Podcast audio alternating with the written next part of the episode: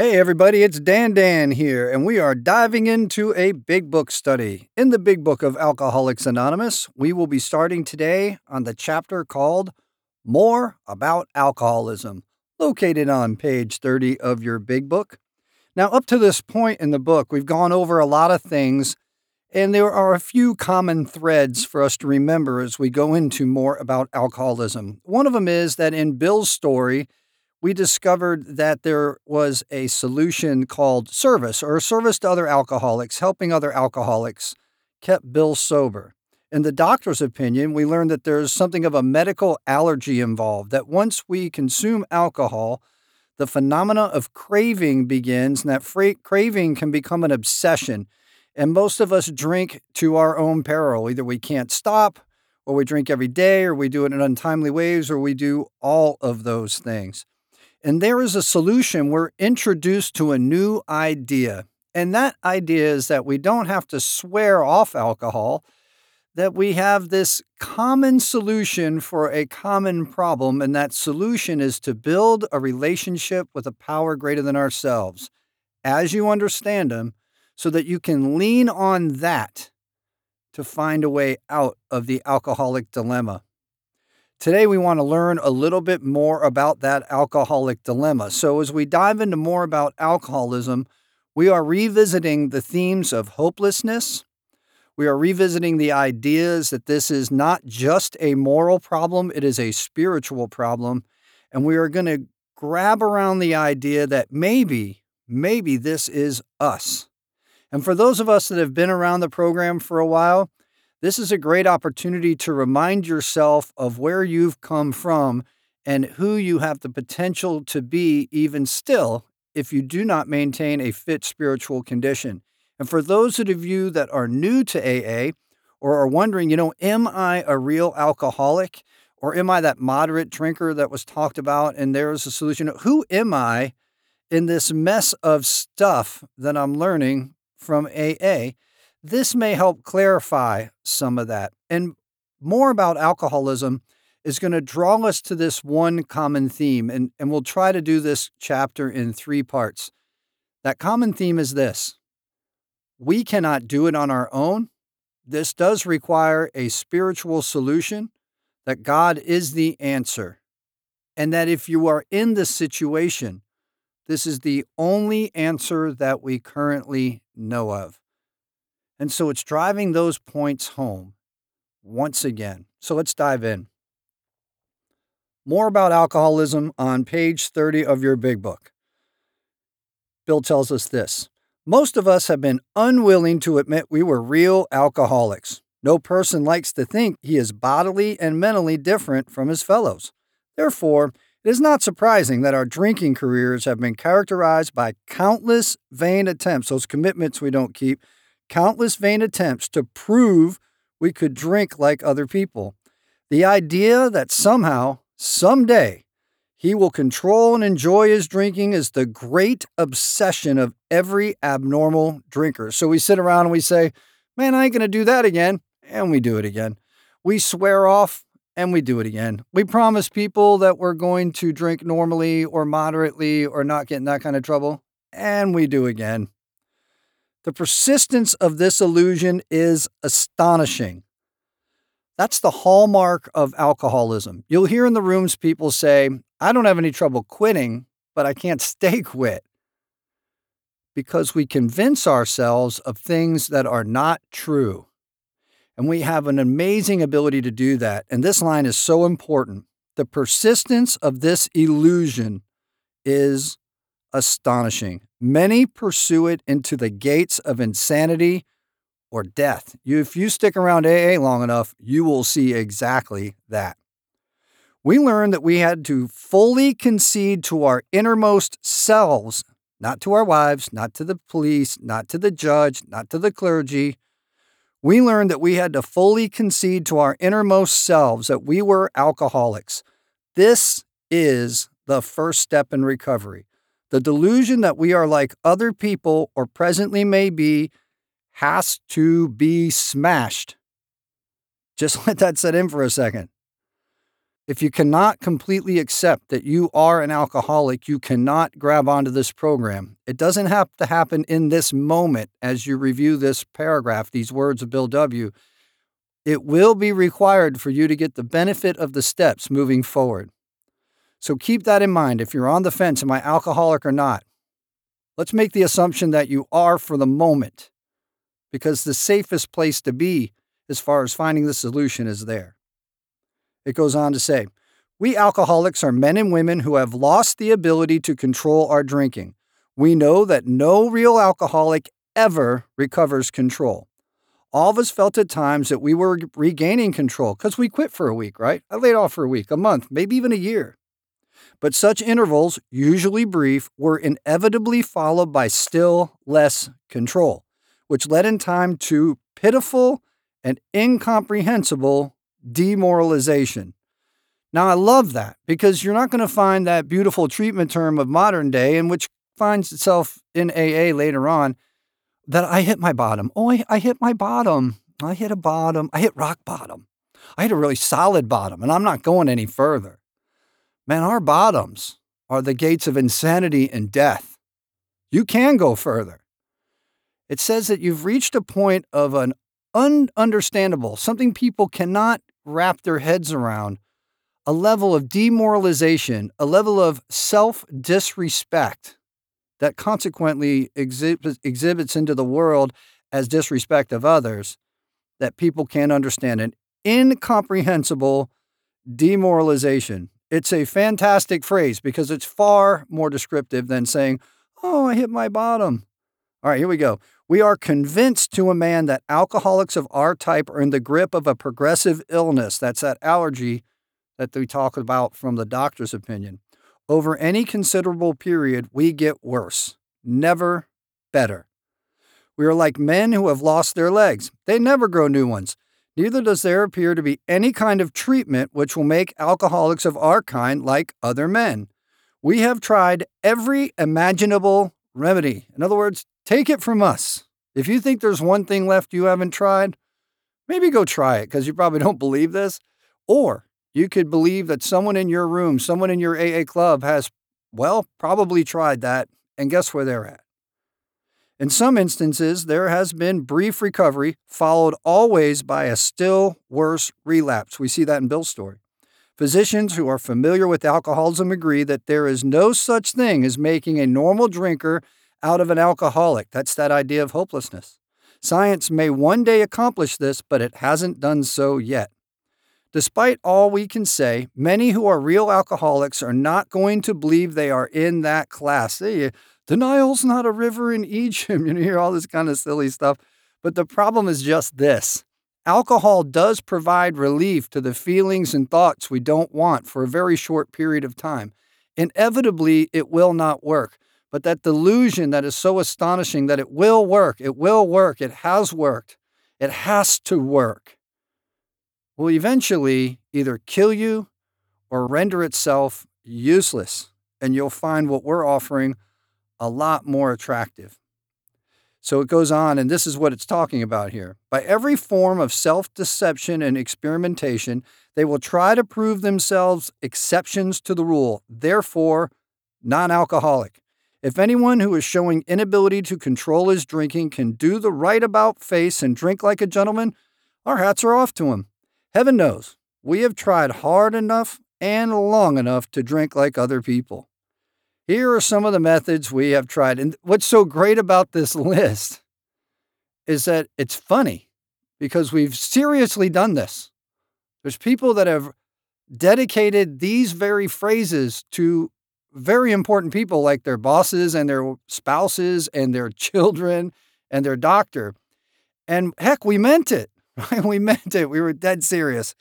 But today, the futility of it, the ridiculousness of it, may be more evident. It says, Here are some of the methods we have tried. Drinking beer only, limiting the number of drinks. I'm just going to have? Three tonight, right? Never drinking alone, never drinking in the morning, drinking only at home, never having it in the house, never drinking during business hours, drinking only at parties, switching from scotch to brandy, drinking only natural wines, agreeing to resign if ever drunk on the job, taking a trip, not taking a trip, swearing off forever with or without a solemn oath, taking more physical exercise, reading inspirational books, going to health farms and sanitariums, accepting voluntary commitment to asylums, we could increase the list ad infinitum.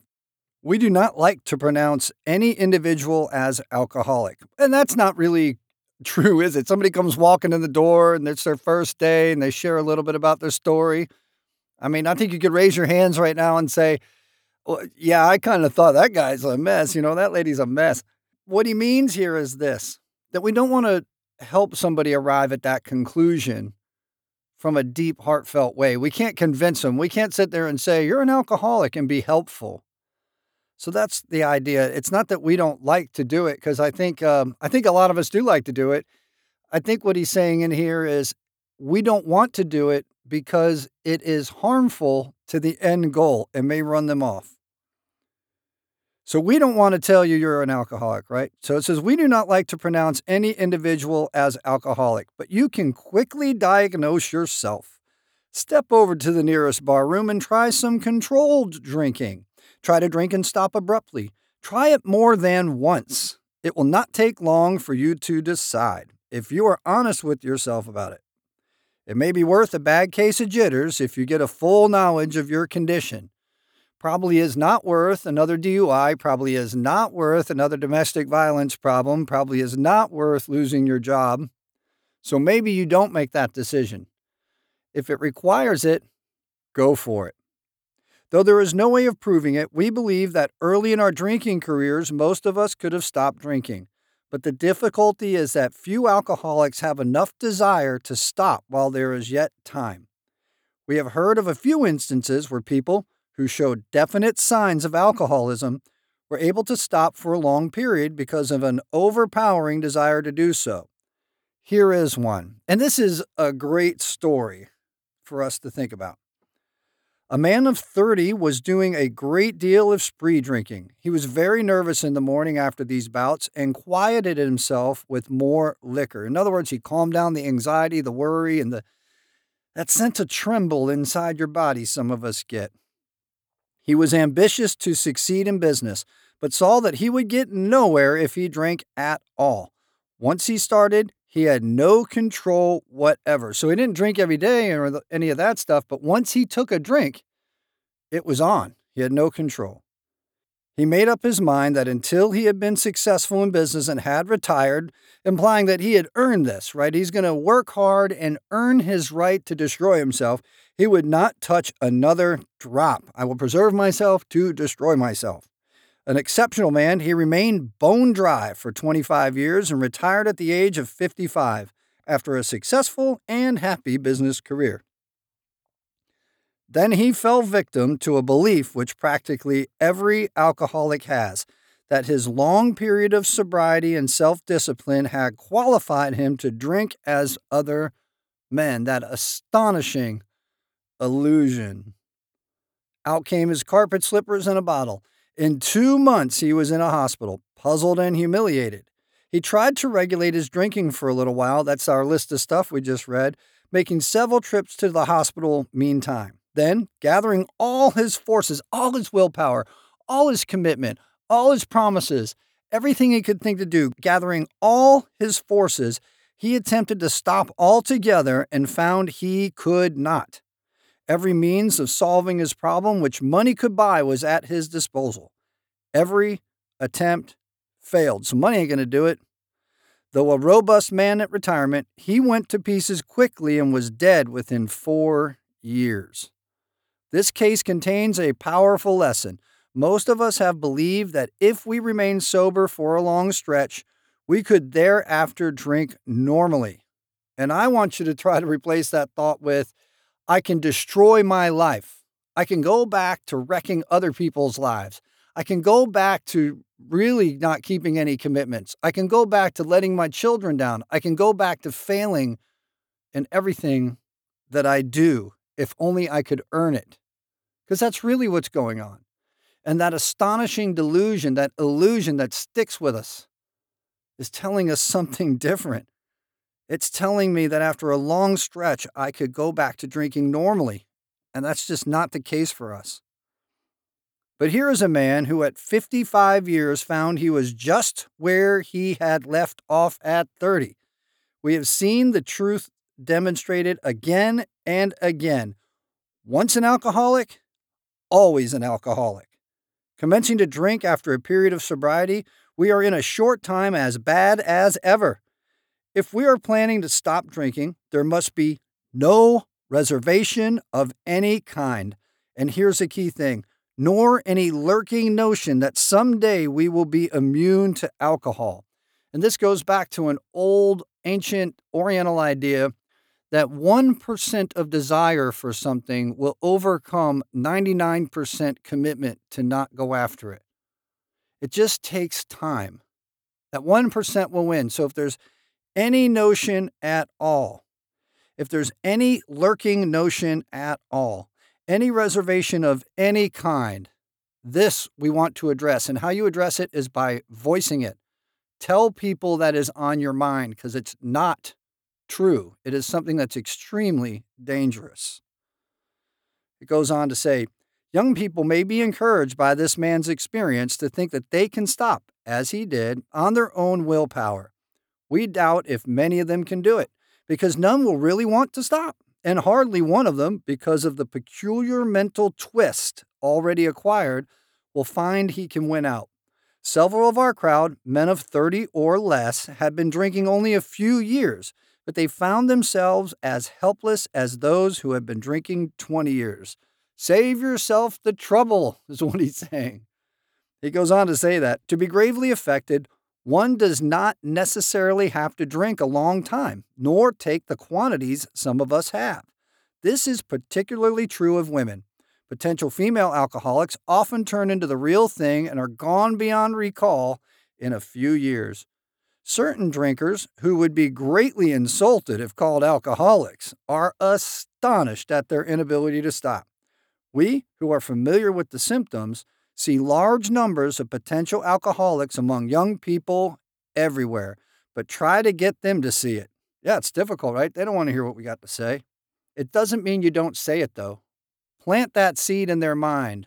It'll come back to them. We don't know when.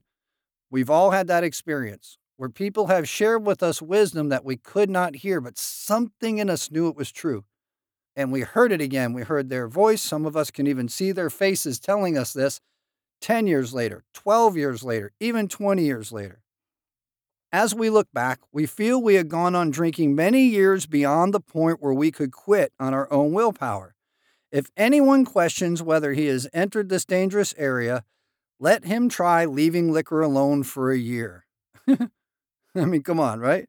If he is a real alcoholic and very far advanced, there is scant chance of success. In the early days of our drinking, we occasionally remained sober for a year or more, becoming serious drinkers again later. In other words, we pick up just like that man they talked about right where we left off. Though you may be able to stop for a considerable period, you may yet be a potential alcoholic. We think few to whom this book will appeal can stay dry anything like a year. Some will be drunk the day after making their resolutions the day after making that commitment. We don't keep the commitments we make to ourselves. The day after. Some will be drunk the day after making their resolutions, most of them within a few weeks. So we're going to stop there and and talk about this a little bit. What Bill's trying to get across to us is sort of the summary of all the information we've gotten so far out of this book. That we have a condition that we cannot stop on our own, and that the solution is this spiritual solution that is presented to us in Alcoholics Anonymous.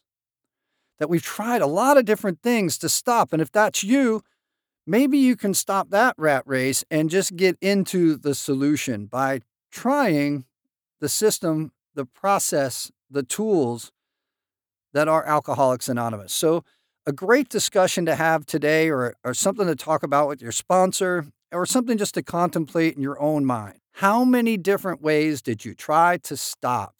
How many different times did you make commitments to people that were very important to you to quit?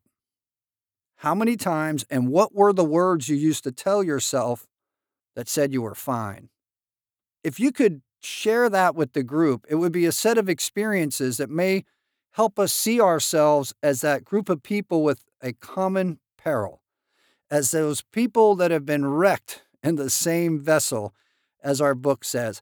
And we can relate on that notion. If you're doing this for the sake of step work, what we're running across here is this idea of steps one, two, and three, you know, that we're powerless and that it's going to require a higher power in order to do this. And that AA, at least for the time being in this talk, perhaps is that higher power for you.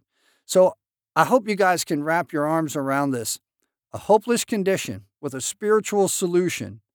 And that hopelessness is characterized by a type of demoralization, of loss of character, of who we really are, because we're not really drunk, mad people. We are something different that's co- called incomprehensible demoralization, that we have an ununderstandable destruction of our own character. And consequently, we destroy lives around us. So let's talk about how we've told ourselves that it's okay to drink, that we're going to be all right. Let's talk about the lies that we've told ourselves and those commitments that we are unable to keep. I hope that you have a great discussion.